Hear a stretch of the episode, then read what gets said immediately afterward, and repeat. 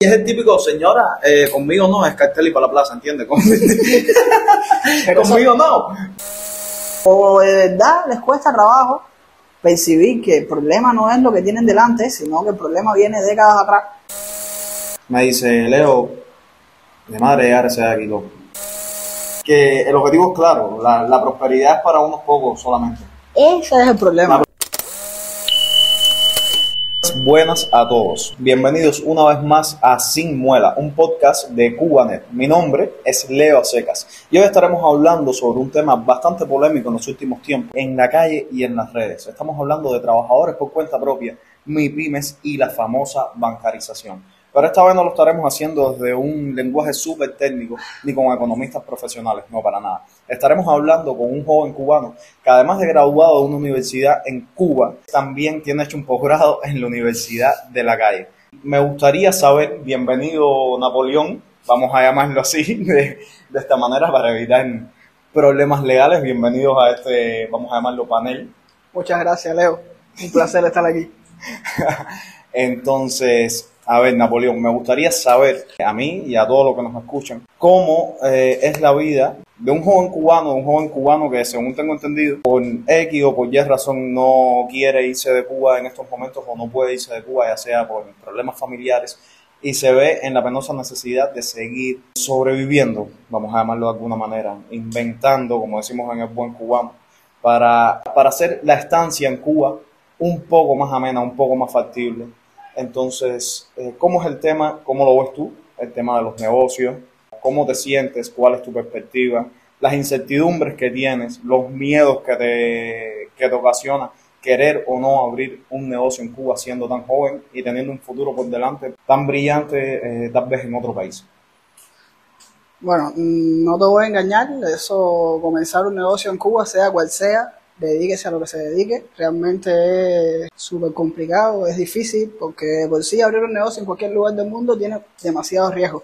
Pero estamos hablando de Cuba, estamos hablando de que Cuba tiene un millón de problemas, tiene una economía demasiado inestable, tiene inestabilidad incluso en las leyes, que también hoy es permitido una cosa, mañana te lo prohíben y pasado te lo vuelven a permitir. Entonces, saber tú que tienes que crear un negocio, entonces tú lo primero que piensas es que sea duradero en el tiempo, que tenga una vida, como se dice, ¿no?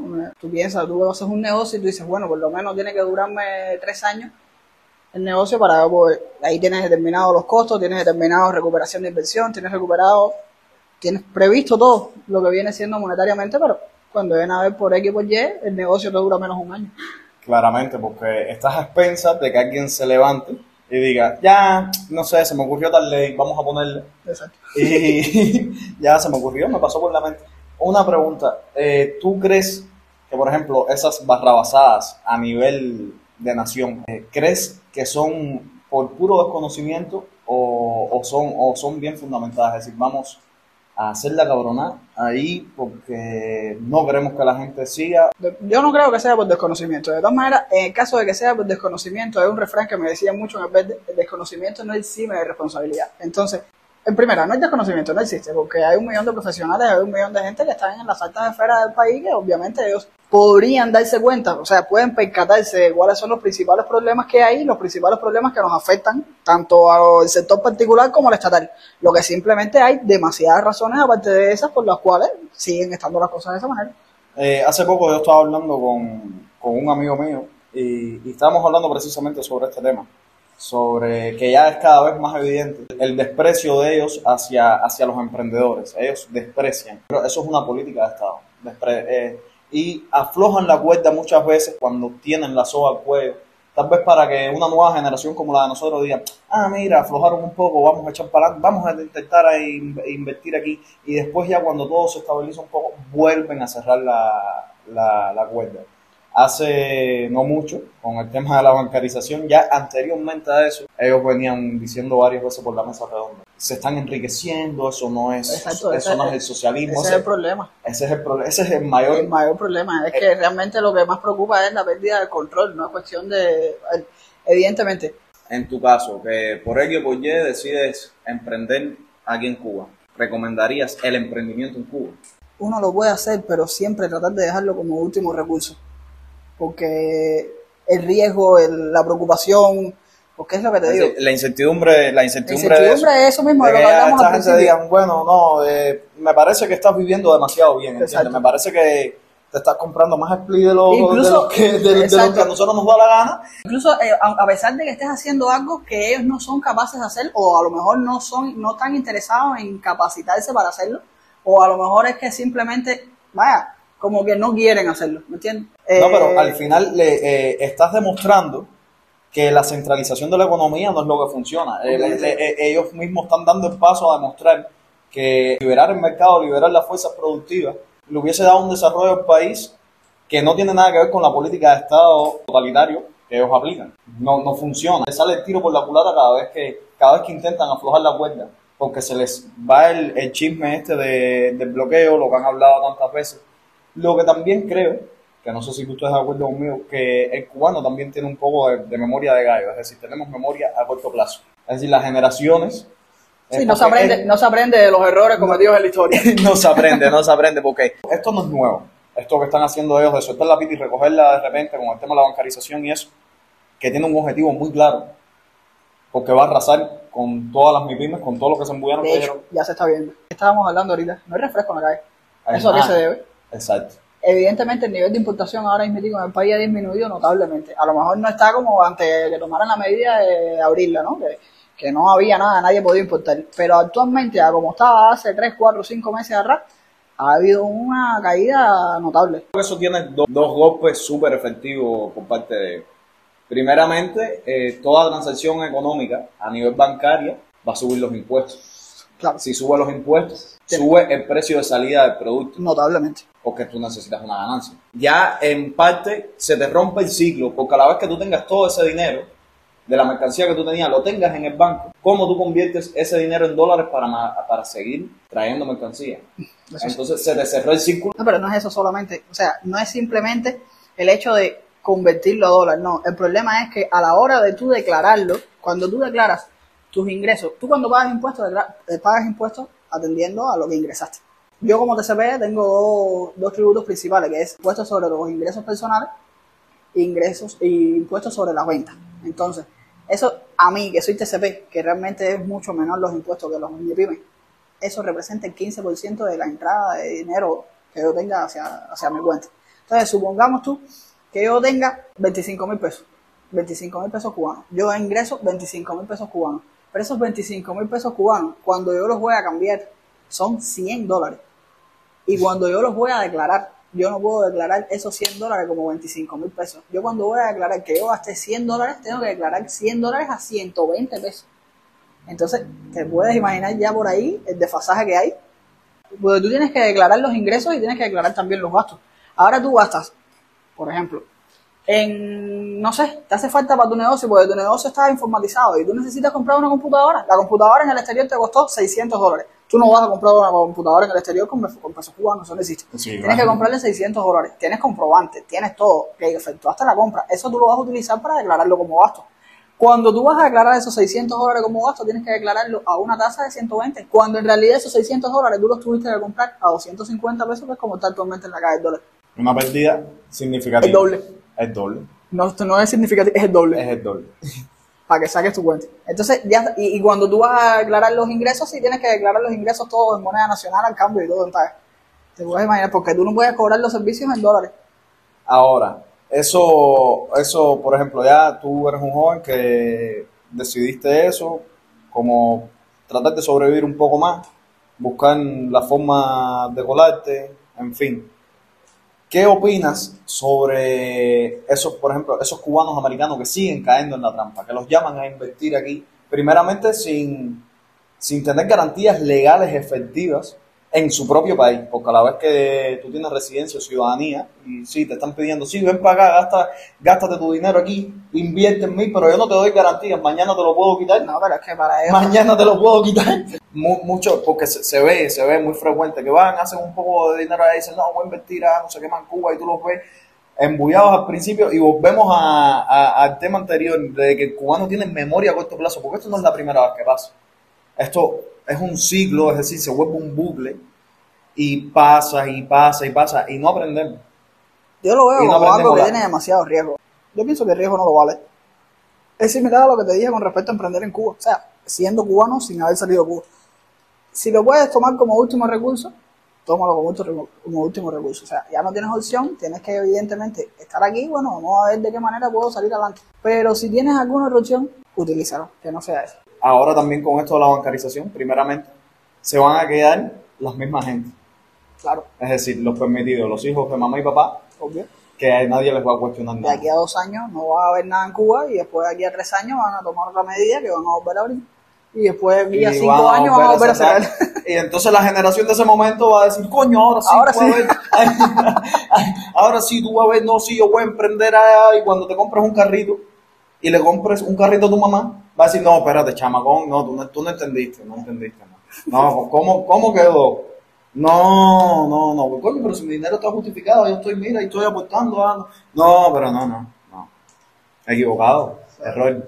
Ya te digo, eso no importa que estés aportando, no importa que estés haciendo algo que ellos no son capaces de hacer, eso sigue siendo, como decirte, una, una piedra en el camino de ellos, les molesta, les incomoda. Es que el dinero es poder. El dinero fue- Mira, ayer mismo, brother, casualmente estábamos hablando con, con la esposa de un amigo mío que es estomatóloga. Estomatóloga que evidentemente no ejerce estomatología.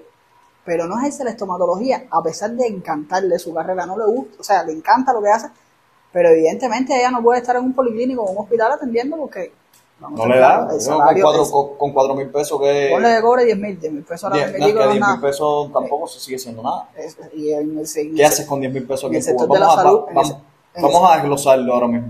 No, 10 mil pesos, yo creo que no vale la pena. Es que la palabra desglosarlo ya se le fueron 10 mil pesos. Es que Entonces- vi- vi- vivimos, vivimos en un país donde una cerveza cuesta más barata que un refresco con un niño. Exacto. Y como dice un amigo mío, eh, la droga es más barata que la leche en polvo. Por mucho, Y esos son ya. Desgraciadamente. Entonces, lo que te comentaba con respecto a esa muchacha, ella se ya graduada de estomatología, muchacha súper, ¿sabes? Súper brillante lo que hace, y no puede ejercer su, su oficio, o sea, su oficio no, su carrera, no puede ejercer lo que estudió ella de manera eh, particular, no la puede ejercer, porque simplemente no está permitido. Pero hay muchas Con, cosas. con los arquitectos pasa lo mismo, es una, una bronca que han tenido ellos. Eh, sí, De- sí, de claro. Sí, eh, con respecto a que si no está Sí. afiliado Ah. a algo, no, su firma no vale. Es algo así, ¿no? Similar. exacto. Bueno, con respecto a ella, ella tiene autorización a trabajar lo que viene siendo servicios de belleza y estética, cosas así, ¿me entiendes? Por ejemplo, eh, los blanqueamientos dentales. Y las. Eran los blanqueamientos dentales y también lo que vendría siendo como que las reparaciones, pero reparaciones, esto, por ejemplo, tienes un diente partido, ella puede. Sí, eh, re- restaurártelo. Restauración, exacto, esa es la Restauración. palabra, se me había ido. Entonces, pero ella no puede poner un empaste. ¿Por qué no puede poner un empaste? Ella no puede sacar un cordal. ¿Por qué no puede? Si ella estudió eso, ella sabe, sabe. Ella tiene conocimiento para hacerlo. Ella no puede ponerte un, ella no puede ponerte unos, unos aparatos, ella no puede ponerte, en fin, no puede hacer una serie de cosas a los que ella está capacitada para hacer, pero no puede hacerlo.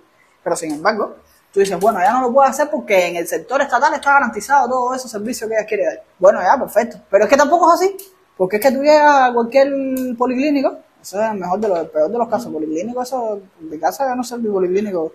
De hecho, Policlínico, por, mi poli- casa yo no sé qué, se- qué se hace Ya, el que- policlínico de- dental, no se dice nada de eso. Sí, aquí, hay- aquí hay muy pocos lugares donde, donde se puede. Y tienes que tener tu perra palanca. Exacto. Bueno, pero no es eso, es que incluso estando en el sector estatal, tienes que trabajar con cosas que resuelvas tú con tus medios, ¿sabes? Que no es que ellos te garanticen que vas a tener la amalgama para los empastes, que vas a tener eh, la resina para las restauraciones, ellos no te garantizan nada. Ellos, si tú quieres hacer el servicio, tienes que buscarlo tú, ¿me entiendes? Pero entonces no te dan, no te dan la cobertura de tú ejercerlo particular, a pesar de que ellos no tienen la forma de hacerlo ellos, o por lo menos no les interesa. Entonces, hermano, e- eso es una de las cositas que te estoy diciendo que es como que si tú no eres, si tú no, no, no, no, no tienes ese servicio ahora mismo, no tienes, o no tienes la calidad que requiere ese servicio, o por lo menos la calidad que busca uno, si, si, si es por una cuestión de, seguridad a la hora de tener los insumos, por, por cuestión de calidad, tú te sacrificas y, y lo pagas un poco más caro a pesar de, de la situación y de todo, pero tú no haces su esfuerzo porque estamos hablando de los dientes, ¿sabes? No es cuestión de... Estamos hablando de... No, sí, no, no es que te vas a poner unas tetas de silicona. Exacto, para los dientes, ¿sabes? Sí. Es salud porque una infección bucal te puede causar eh, graves problemas. Problema en los huesos, hermano, eso yo nunca me imaginé que podía ser, que te estoy diciendo, me documenté ayer mismo. El tema del blanqueamiento, yo no me imaginaba que fuera tan importante. De hecho, la semana que viene hablar, para que tengas una idea. Hablé con mi editor y le dije, ve acá, pero marketing aparte. Y dice, oye, marketing aparte. Y yo, ay, Dios, espérate. Ay. Eh, entonces, con, con respecto a, a todo esto que está pasando de bancarización y economía, podemos llegar a, a una misma conclusión. A la misma conclusión. A la misma conclusión de siempre. De que- El socialismo no sirve. Exacto, tú sabes. No hay forma, no hay forma para adelante ni para atrás que ellos, que ellos le puedan dar. Y al final son medidas que vamos a llamar lo que es para estirar el chicle. Estirar la melcocha. Tú sabes que aquí en Cuba no existe la posibilidad, como mismo te estaba explicando, de que no existe la posibilidad de ejercer la, la parte de estomatología, ortodoncia y todo eso no sirve de, manera particular. O sea, no existe, no, que no sirva. Como no sirve esta No, además, déjame hacerte una, un acote ahí. Eh, ya, para los que se pensaban ¿no? que hablan de sector privado, ¿no? Alejandro Gil lo dijo muy claro, muy claro. Dijo hace poco en la mesa redonda, que realmente fue en la Asamblea Nacional del Poder Popular, esa que hicieron hace poco, dijo que todos los sectores en Cuba no existe un sector privado. Es decir, que todos los trabajadores por cuenta propia, MIPIM y todos, pertenecen a eh, la empresa estatal socialista. Es como una ramificación. Es decir, te están diciendo Pero- claramente Pero es que en Cuba, en Cuba no existe el sector privado. Es que lo que él te está diciendo no es mentira. Tú sabes cómo se determina. Existe gestión no estatal. gestión no estatal. es así eh, como se llama técnicamente. Claro, pero sí, son este es el país de los eufemismos. Eh, eh, eh, tienes una libreta de abastecimiento que realmente lo que hace es racionar el desabastecimiento. Sí, claro. claro, claro. Y una justicia social que, que no tienes medicamentos, eh, una educación que no funciona y al final eso es lo que le han vendido al mundo durante décadas. Bueno, el caso que te iba a dar con respecto a. Te dije que seguía encasillado en el sector de la salud. Como mismo no se puede ejercer lo que te estábamos hablando de, de estomatología, ortodoncia y tal, de, de forma particular. Fíjate que yo no utilizo el término privado. Eso es muy fuerte, eso no se puede utilizar. Sí, privado, eso, Está eso loco. un término Tampoco aquí se puede hacer, brother, rehabilitaciones. ¿Sabes? Que es algo también súper importante. Alguien que sufre alguna lesión, alguien que, que, que- que por- X por Y lo necesita, bro. Eso te- es todo a esa persona. Ahora mismo, por una mala rehabilitación, yo, yo conozco personas que por culpa de una mala rehabilitación han, han cargado con ese problema toda la vida Sí, claro. porque en su momento, eh, recién operado, recién salido de la lesión que han tenido, no se les dio el tratamiento de rehabilitación que llevaban y, por ende, ha afectado en su futuro y no han podido volver a caminar de la misma forma o no han tenido la misma movilidad en el brazo. Entonces, ese servicio, lo que vendría siendo rehabilitación como tal, no es permitido hacerlo de forma, o sea, de forma eh, particular. No existe. Pero, tan, pero sin embargo, existe Ah, de- de- de- de- el término, existe el término con respecto a todas las personas que tienen eh, masajistas. también y gimnasio y gimnasio. Gimnasio. Cuando tú tienes un gimnasio, por ejemplo, y tú ahora mismo eres entrenador personal y tú le das a una persona, o sea, entrenador personal, lo que lo que quiere decirte es que, o sea, atendiendo a tus capacidades físicas, es que Un este- personal trainer. Oh, Dios mío, wow. él te personaliza el, el entrenamiento que tú necesitas atendiendo a tus capacidades. Entonces, es muy similar, pero no puedes denominarlo con el término rehabilitación. Ahora en Mirico, tú sufriste un accidente, ni que Dios lo quiera, y tienes problemas en un pie y tú no quieres hacerte la rehabilitación en el fajardo porque tú piensas que en el fajardo, y no es que pienses mal, pero bueno, es que no están las condiciones, no está la manera, o por lo menos no va a ser el mismo interés. Sin embargo, tú acudes a una persona, un personal trainer, que sí es una persona capacitada porque evidentemente te está cobrando un servicio, con lo cual él está a gusto. ¿Me entiendes? Entonces ya Y que vive de eso. es distinto, Vive es eso. muy Cuando diferente tienes- el trato. un sentido de pertenencia también. Obviamente. Te estás ganando la vida, la tuya y la de tu familia. Exactamente, entonces como que tiene mucho más motivación y, el, y evidentemente va a ser mucho mejor, de mayor calidad, el entrenamiento que le va a poner entrenamiento. No se puede denominar rehabilitación. Sí, no, no, no, eufemismo. El país de los eufemismos, volvemos a, volvemos a lo mismo. Lo mismo pasaba cuando, cuando el auge de los bares aquí, sobre todo en La Habana, cuando empezaron los bares, no había licencia de bar, había licencia de restaurante. Entonces tú, tú como tal no tenías licencia de bar, la gente tenía que decir que tenía un restaurante, tenía que hacerse un menú y al final tú lo vendías a través de bodega. Entonces es, es, es, la manera de complicarle la existencia a la gente. Con gusto, sin Con necesidad, gusto. porque al final Bueno, que- sí tienen necesidad porque es que, que el objetivo es claro, la, la prosperidad es para unos pocos solamente. ese es el problema. La prosperidad está permitida para, para unos pocos, es decir, los otros tienen que sobrevivir. Y cuando te veas siendo muy próspero, hermano, vas a ser abducido, chupado, como dirían los grandes filósofos reparteros, En el aire. chupado en el aire. Te vas, te vas, porque ¿quién eres tú para vivir demasiado bien? A pesar de que te lo ganes, a pesar de que te levantes todos los días a las 5 de la mañana, porque eso es otra cosa que hacen también, que a mí me duele mucho. Me duele mucho que es el echar a fajar a pueblo contra pueblo. Es decir, la gente, No, él realmente- la gente va a comprar tus productos y no sabe el gasto, Sí. ni el trabajo, ni todo lo que tú pasas, ni los bateos legales en los que te metes para ofertar cierto tipo de servicio. Y las personas al momento eh, dicen, no, eso Está muy caro. Está muy, no, pero coño, ve que entre nosotros mismos nos lo y nosotros mismos no, no sé qué más. Y, y es el típico, señora, eh, conmigo no, es cartel y para la plaza, ¿entiendes? Conmigo no. Yo me levanto todos los días a las 5 de la mañana a tratar de ofertar el mejor servicio que puedo eh, con un país que nos paga en una moneda que con la que con la que no podemos comprar porque el peso cubano no sirve para nada. Tenemos que en el mercado negro cambiar el dólar para comprar más productos para X o lo que sea o tus insumos de trabajo porque ya tal vez tú tienes una cafetería pero tal vez tú no sé, eres mecánico y las herramientas las tienes que comprar afuera, eh, los equipos los tienes que comprar afuera. Eh, ni, ni siquiera los equipos, el aceite, por ejemplo, del motor, tienes que comprarlo en dólares porque es en MLC, tú no puedes comprarlo en moneda nacional. Tú no ir un oro negro y comprarlo. Entonces, cuando los boteros suben el precio, no, que los boteros son unos, son coño, que son unos egoístas porque se están enriqueciendo. Entonces, es el mismo pueblo contra pueblo lo que nos han creado y esa gente de arriba mirando felices así como, "Eh, mira, eh, los echa a fajar, eh, fájense. Y la situación con el combustible no está para nada fácil. Hay colas, yo mismo, para poder moverme, yo tuve que espantarme tres días de cola. Bueno, tú lo sabes. Sí, yo sí. Tres días de cola, ¿sabes? Tres días durmiendo en un cupé. No fue nada. Y no tenemos el concepto de que el tiempo es dinero. Porque No son, tres días, son tres días que tú estabas perdiendo. Ya sea, aunque tú no te dediques a atención, pero estabas perdiendo tiempo a lo que tú te dedicas. De todo, hermano. De no es a todo. lo que me dedique, es de vida, es De a lo vida. que sea. Tres días, hermano, durmiendo en un cupé, ¿sabes? Que eso, increíble. Para poder conseguir un poco de combustible, para poder moverme, porque si no me muevo de esa forma, no me muevo. Porque no existe manera de depender del transporte público. Pero no solo, no solo el combustible, porque yo, tu- yo tuve una una discusión con una señora y le di, precisamente por lo que te dije, que le dije, no señora, con nosotros no, Cartel y por el paso. cartel y para la plaza. cartel y para la plaza.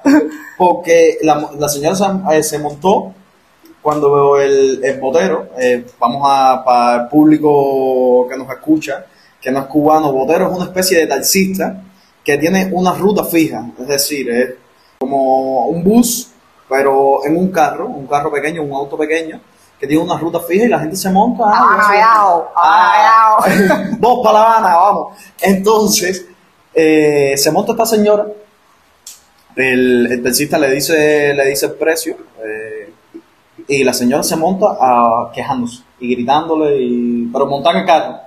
Claro. Sí, mont- mont- montar en el carro ¿eh?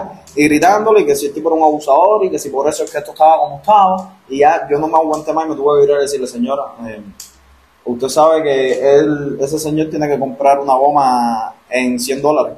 Una reparación de un motor eh, eh, no te baja de los 1.500, la reparación sin mano de obra, de los 1.500 dólares. Y un carro que esté constantemente en la calle, cada ciertos meses hay que repararlo. Ponle tú que Por el un año.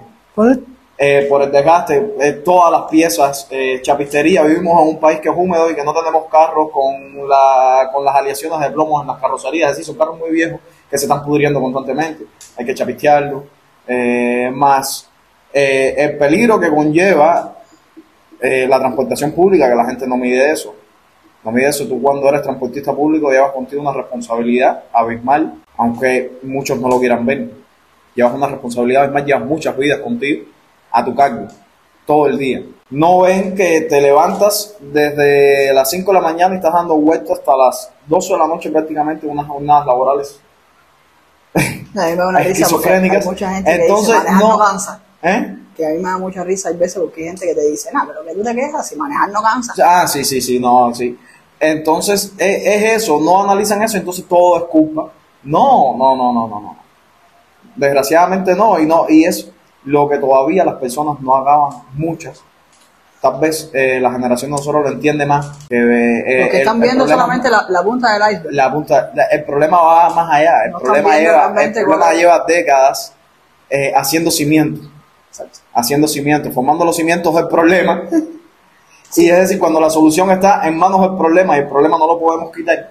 Siempre están dos, tres personas que siempre son de esa forma, de son complicados, de, no sé, o, o de verdad les cuesta trabajo percibir que el problema no es lo que tienen delante, sino que el problema viene décadas atrás, o lo hacen simplemente por cuestión de molestar, que también puede ser el caso. Así mismo O de no dar su brazo a torcer. así mismo Porque debe ser duro pa- pasarse toda la vida pensando, creyendo en algo, pero creyendo en algo y de pronto verte viejo sin, sin nada. Debe ser triste. Eso me recuerda mucho. Hace poco he andado con un amigo mío y íbamos, íbamos a entregar una mensajería. Y él me dice, se queda, se queda serio mirando por unos portales, andábamos por, andábamos por eh, en vuelta 10 de octubre por allá, y tú sabes, 6 de la tarde, 10 de octubre, todo- todos los viejitos sentados en las casas que son puerta calle, ahí, un- y él viendo todo ese, todo ese escenario, me dice, Leo, de madre llegar aquí, loco. De madre llegar Ah, es que de madre verte, eh, nosotros, la generación de nosotros, ver, pa- ver ahí y verte tú en esa silla sin un futuro, sin una vida digna, después de tantos años, eh, queriendo ser algo. Pero es que para qué ha quedado esa generación, por ejemplo, para qué ha quedado en mi casa cada vez que yo tengo que ir a la tienda, que cada vez que toca comprar, ¿sabes? Ahora todo está así, ¿cómo se dice?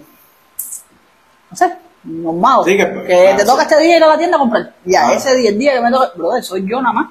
¿Sabes? De, de- de la edad del tiempo nosotros, soy yo nada más. Todo lo que hay es esa generación. O sea, eso para, lo, para eso es para lo único que lamentablemente han dejado, la única opción que le han dejado a, a nuestros ancianos es pasar cola, solamente. No tienen esperanza, no tienen nada, no pueden hacer más nada. Pues mi abuela misma, Ni darse un gusto. mi abuela misma cobra, es un gusto. ¿tú sabes cuánto cobra mi abuela? Una pensionada, ¿tú sabes cuánto cobra? Brother, 1.600 pesos creo, o 1.500 pesos, algo de eso, No se puede comprar un poco más aceite. mensual. ¿No? Ni la leche de la que hablaste ahorita. Ni la leche que está más de dos mil pesos y pico cuesta un kilogramo de Un leche. en kilogramo de leche en polvo. Un kilogramo de leche en polvo que aparte que, que hace falta para ancianos, para niños, para... Y al que quiera tomarse un... Es que eso no, tiene, eso mucho. no tiene que tener edad, eso no es porque tiene- le dé la gana, para que quiera, eso no tiene Que no es un lujo en ningún lado del mundo. No es- es- No es, un, no, no es ni siquiera, no es un lujo. Eso es otra cosa. Ellos le llaman lujo a lo que en cualquier país cualquier persona puede, puede alcanzar como algo básico, ¿entiendes? Es decir, a- cuando tú te refieres aquí a alguien que le va bien en Cuba, cuando tú miras hacia algún dueño de negocio y tú lo ves a- después de todos los tejemanejes que se tiene que meter, después de que no puedes dormir con la cabeza tranquila, porque Nunca. lo- nunca duermes con la cabeza Nunca. tranquila, porque lo mismo se te tiran mañana que porque todo es ilegal. El sistema está hecho para que todo sea ilegal. Independientemente de que si se te tiran o no, a lo mejor tú tienes todo en regla, pero puede que mañana a ellos les incomode a lo que tú te dedicas. Y es así, entonces esa es la preocupación. No tiene que ser precisamente porque estés haciendo algo que no debas hacer ni nada. Es cuestión de que Y al final, ti- siempre, de una forma u otra, tienes que estar plegado a- al sistema. Aunque la gente no quiera, tienes que estar plegado al sistema. Pero a lo que me refería es cuando tú ves a esas personas eh, que tú dices, bueno, le va bien aquí en Cuba, que, que tú ves que dicen, bueno, duermen con aire acondicionado, tienen eh, internet en el teléfono, Ah, eh, eh, tomar- desayunar, desayunar en Cuba, tener algo para desayunar, no sé, una barra de mantequilla, pan, eh, un vaso de leche, es un lujo, es de gente que, que pudiente. Entonces cuando tú dices eso, tú dices, pero ven acá, ¿en qué momento hemos normalizado tanto la miseria? Porque no hay otro nombre, es la, ¿en qué momento se, en cuál, cuál, cuál fue el paso, en qué década, en qué año fue que ya dijimos, brincamos esa barrera de no- normalizar tanto la miseria a que ver las personas con calidad de vida, con una calidad básica de vida, verlas como lujo, o como les encanta decirlo a ellos, no, eso es una mentalidad burguesa, ah, no sé qué más, no, El consumismo. el consumismo y, y, es, y es lo más sencillo del mundo. ¿En qué momento se normalizó tanto esa miseria? Ojalá la generación de nosotros o la de nuestros hijos, porque creo que esto más allá del problema sistémico, es un problema, una batalla cultural que se ha ido rompiendo desde que, gracias a Dios, el Internet se abrió y que el daño antropológico a la sociedad civil cubana es muy grande. Entonces, esto mañana puede cambiar radicalmente, pero creo que la labor educativa con el cubano es decir, Lleva años. lleva años. Sí, sí, sí, tienen que nacer dos generaciones, en, vamos a llamarlo una Cuba libre, que crezcan con un sistema educacional real, que crezcan con otra forma de ver la vida, que crezcan sin envidia, sin resentimiento por el que pelea, por el que estudia, por el que se esfuerza, por el que tiene aspiraciones en la vida. Es decir, porque no, no, digamos en ese ambiente de resentimiento, de, de envidia, de, de ver mal que tú vives. Es la crianza esa que le dieron, sobre todo las generaciones anteriores a nosotros, sobre el que era emprendedor era un burgués. Exacto. Era, era, un, era un vividor, era un... Dueño una paladar. No, Fulanito, no, dueño una paladar. fulanito dueño una paladar, eso, imagínate tú. Fulanito no burlado, No, fíjate. no, no, muchachos, es, a- es a lo que me refería. Cuando tú miras así a los que supuestamente viven bien en Cuba, que tienen un carro, lo- lo- a lo que nosotros en Cuba le llamamos un carro moderno, y es un carro del 2003 o del 98, porque un Nissan Sentra, o, o- un Nissan Sentra, eh, o un Super Salón, qué sé yo, que son de los 90. Eso aquí no, es un carro moderno. Fulanito se montó. Juan Pablo, te montaste. Juan Pa- Oye, Juan Pablo, te montaste. Entonces, nos enseñaron a normalizar la miseria. Ahí, hay que, ahí faltan años, muchos años. faltan- faltan años de- de para reeducación. poder- para, exacto, para educación. Faltan muchos años para poder aceptar. Que- Cambiar la mente del cubano. Cambiar la mente del cubano, para que no te pase más, para que no te encuentres más eh, en un taxi cuando te montes una señora que bateo al taxista por cuestión del precio. Cuando en realidad el taxista lo menos que tiene culpa es de eso, porque el taxista tuvo que meterse una pila de horas cola para coger combustible o días. Como. Pero además que el taxista también tiene que comprar la carne de puerco a Exacto. 400 pesos la libra. Eh, eh, 400. Cuando me encuentro me dicen, vamos a comprar yo también. Ah, subiendo. Yo la dejé por 4, 4.50. Que la la elevador de fuerza. Y para arriba. Bueno, que entiendan eso, que, que, que la economía no se, no se rige por consignas triunfalistas, ¿no? O sea, la economía se rige por oferta y demanda. Por, y por, por lo que vive, por la Por la- realidad. por la realidad que ve, vive. ¿Sabes? Que Por la realidad que vives. La, la- las políticas no, no se miden, las políticas de Estado no se miden por sus, por sus intenciones, ¿no? Se miden por los resultados. Y, resultados. y llevamos 60 años sin resultados. ¿no? En verdad, en verdad, como diría nuestro, el diablo, loco. el diablo, Uno loco. lo dice, dice 60 años, dice el diablo, loco, como dirían los dominicanos. Bueno, muchas gracias, compañero Napoleón, por ser panelista hoy aquí en este podcast de, de Guanet. Y que se repita. ya sé que, ya sé que tengo un buen panelista para, para cuando existan temas polémicos también Hay un invitarte, par de temas, par de temas. Hay par que de temas. buenos, Se le puede sacar zoom. que se le puede sacar lasca. Ah, Uf, demasiado. de hecho, este boca, yo pienso que va para acá.